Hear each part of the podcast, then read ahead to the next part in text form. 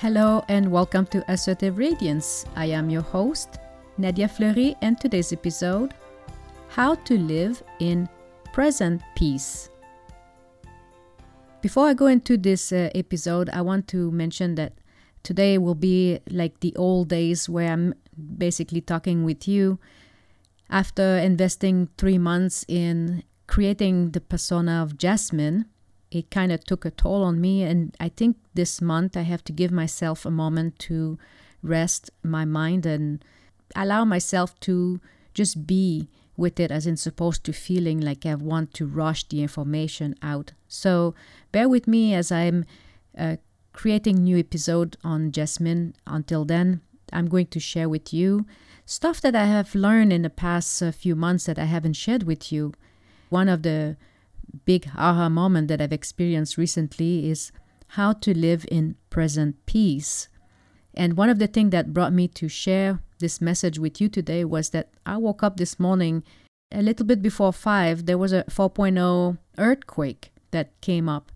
Living in Southern California, I'm familiar with earthquake. However, it always bring a moment of dread like oh my god what's happening and then when it's gone you feel like oh great okay it was just a small one. However there's nothing better in our life than an earthquake to bring us back into present into that moment in time. Let's just imagine for a moment that you had an argument with a, a friend and you're brooding over this situation that had happened for let's say over a week. But then earthquake comes, you forget about all this incident because suddenly your mind is now focusing on your survival, are you okay, and then your loved one. It's interesting how Mother Nature has a way to remind us what is really important. Obviously, experiencing an earthquake is kind of uh, challenging to say, I'm going to be in present peace because in this moment, you worry.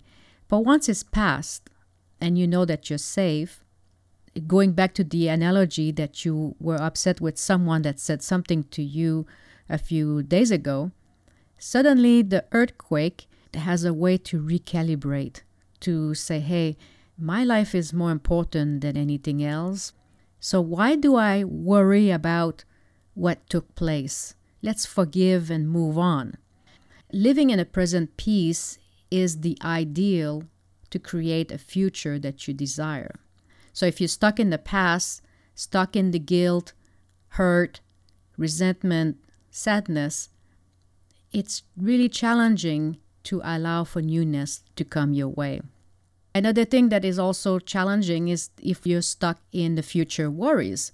Future worries means like taking back the example I shared earlier about the earthquake let's say that I'm every moment of my life I dread of the next earthquake and I can't focus on anything else because all I think about is oh my god what if there's a big one that comes and so I'm in my future worries and when I'm there I'm not anywhere else and I'm certainly not in the present peace. So today the talk is about why is it so important to be in a present peace? What does it do to your mind when you suddenly free yourself from the things you can't control. You can't change the past, you can't control the future, so may as well just be in this moment. And that's because when you are in this moment, you have the energy to do things that can bring a desired future, something that you want rather than something you don't want. You know, worrying about the future is a choice, just as dreaming of a wonderful future is a choice. Let's say, for example, that I dream of owning a beach home. It's interesting that I'm sharing this uh, example with you because if I look at my 25 years of my life, it's kind of gradually happening towards that. I'm going to start 25 years ago. I remember back when I was still in Montreal, I had no idea that I would ever live in California. I remember it was the end of September and the weather was so pleasant. And I knew that, of course, at the end of September in Canada, it's heading towards fall and the colder weather. And that day, it was so nice, so warm and comfortable.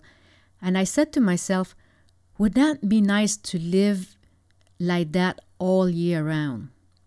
And that was actually, if I remember correctly, was in 1994. And I moved to California in 1995. So, in some ways, I put it out there, but I didn't dwell on it. I didn't fret on it. I just put it out there. Would not be nice to live in a in a tropical area where it would be nice and warm weather throughout the year?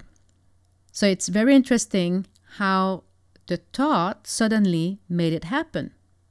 Now, fast forward to today, I cannot say that I'm in my beach home. However, the fact that I'm in that present peace allows for me to dream of what the beach house would look like, but also to be in it as I am. If I'm not fretting over the things I can't change or worrying about the thing that might happen in the future, I have more time to just be with myself, with my thoughts, and with my imagination, with my ability to create. I mean, creating a story the way I've created Jasmine is very similar to creating my future outcome the way I want it. By the way, the, the earthquake this morning kind of woke me up to be in my present peace. The message was Nadia, take the time to just embrace life the way it is and do other things. Change a little bit of your habit so that you can actually embrace a different future. So, Suddenly, I'm thinking, okay, how do I want to bring into my life the beach home that I dream about?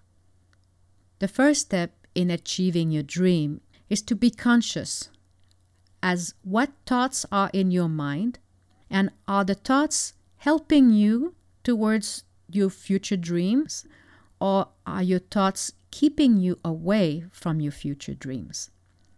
It is also very important to remove any old thoughts that whatever you want to achieve is impossible. If you think it's impossible, there's nothing that can be created. So that is step one. Step two is to leverage the greater force that is out there, the universe and God, and the power nature has. As I mentioned earlier, an earthquake has a tremendous amount of power. What if that energy was available to fulfill our dream? I truly believe that Mother Nature doesn't just use her power for our destruction. I believe that these strong force can also be harnessed for something greater than we can achieve. But first, we need to be willing to tap into it and, and access it. It's there why not utilizing it?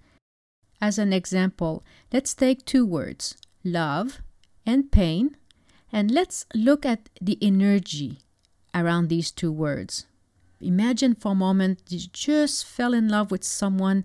I mean, I'm sure anyone who's listening to this has at least experienced one time in their life that blissful moment where you fall in love. At that point, when you have that moment of blissful love inside your heart, it's not like you're walking, you are almost gliding. It's like you you are in that elevated state. Let's compare that with pain. Now, let's say someone hurt you and you're very sad and you're actually in a ball crying.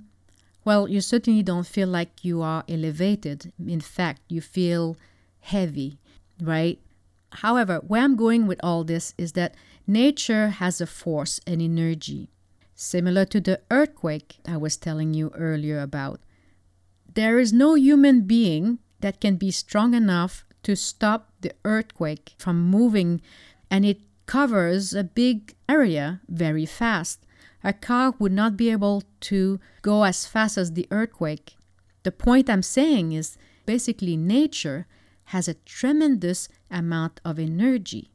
If we learn to tap into it through infinite intelligence or the universe or the power of love or God, all these are to me under a similar umbrella that helps elevate your state.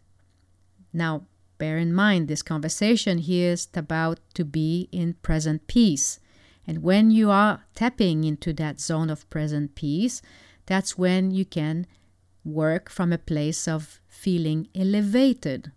Now, going back to that beach home that I'm talking to you about, I could actually work at a job that I don't like and work, work, work to get to the beach house that I would get like in 30 years from now. So basically, it would be a long process before I can get it by doing it from what I consider the normal path.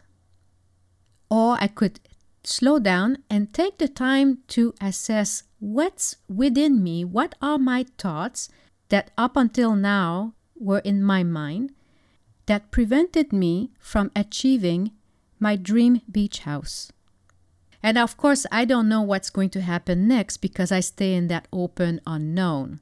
That is another part of realizing your dream is that it's not so important for me to know how it's going to happen or where or when, but to believe that I'm already there so that I build with my mind some pathways to connect with that infinite intelligence. That's when I believe that we are moving away from cause and effect, and rather we are causing an effect. We are pushing it, making it happen by living it in our mind first. I believe that many athletes are successful because they envision their success in their mind before they win the actual game. So we have to trust in the power of, of God and the power of that energy. But first, we need to elevate, feel at peace with what is, be clear on what we want, and then be in that state of mind. In my case, as I'm talking with you, I'm seeing the beach. I am feeling the ocean breeze. I have the time to do yoga in the morning instead of rushing to work and doing a job that I don't like doing. I have to say, it took me years to grasp all this information. It did not come so easy because I had to remove a lot of learning from my old environment that was telling me what I should be doing or what I shouldn't be doing. And I was following them thinking that they knew better than I did. Of course, I had to be woken up by what I call right now a moment of realization that, hey, where am I heading? Am I getting what I want or not? And once I got conscious, I can actually rewire my mind in a different way. So I can get what I want at a speed of light by using the elevate state of love and God and trusting that everything is possible. This is where I'm at. I have no clue where that's going to lead me because I'm in the unknown. All I know is that I feel so good with myself. And the idea as to why I'm sharing all this with you is to pass on a little bit of my happiness with you, that place of bliss that hopefully can guide you to what you desire in life and at least help you believe that you can do more. Feeling stuck is a choice, but you don't have to stay there. Just know that there are more in this life than what you've been conditioned to think or feel. And you also have the power to control your future worries and shift them from future worries to future dreams. On that note, I hope this was helpful. I thank you so much for listening. And as I mentioned earlier, Jasmine's going to come a little bit later on. I'm not going to put a time to it because I don't know when she's going to come. She's going to come when she's ready. And um, I thank you so much for listening. If you feel that this information can help a friend, please share it. Stay healthy and stay in that present peace. You have a fantastic day.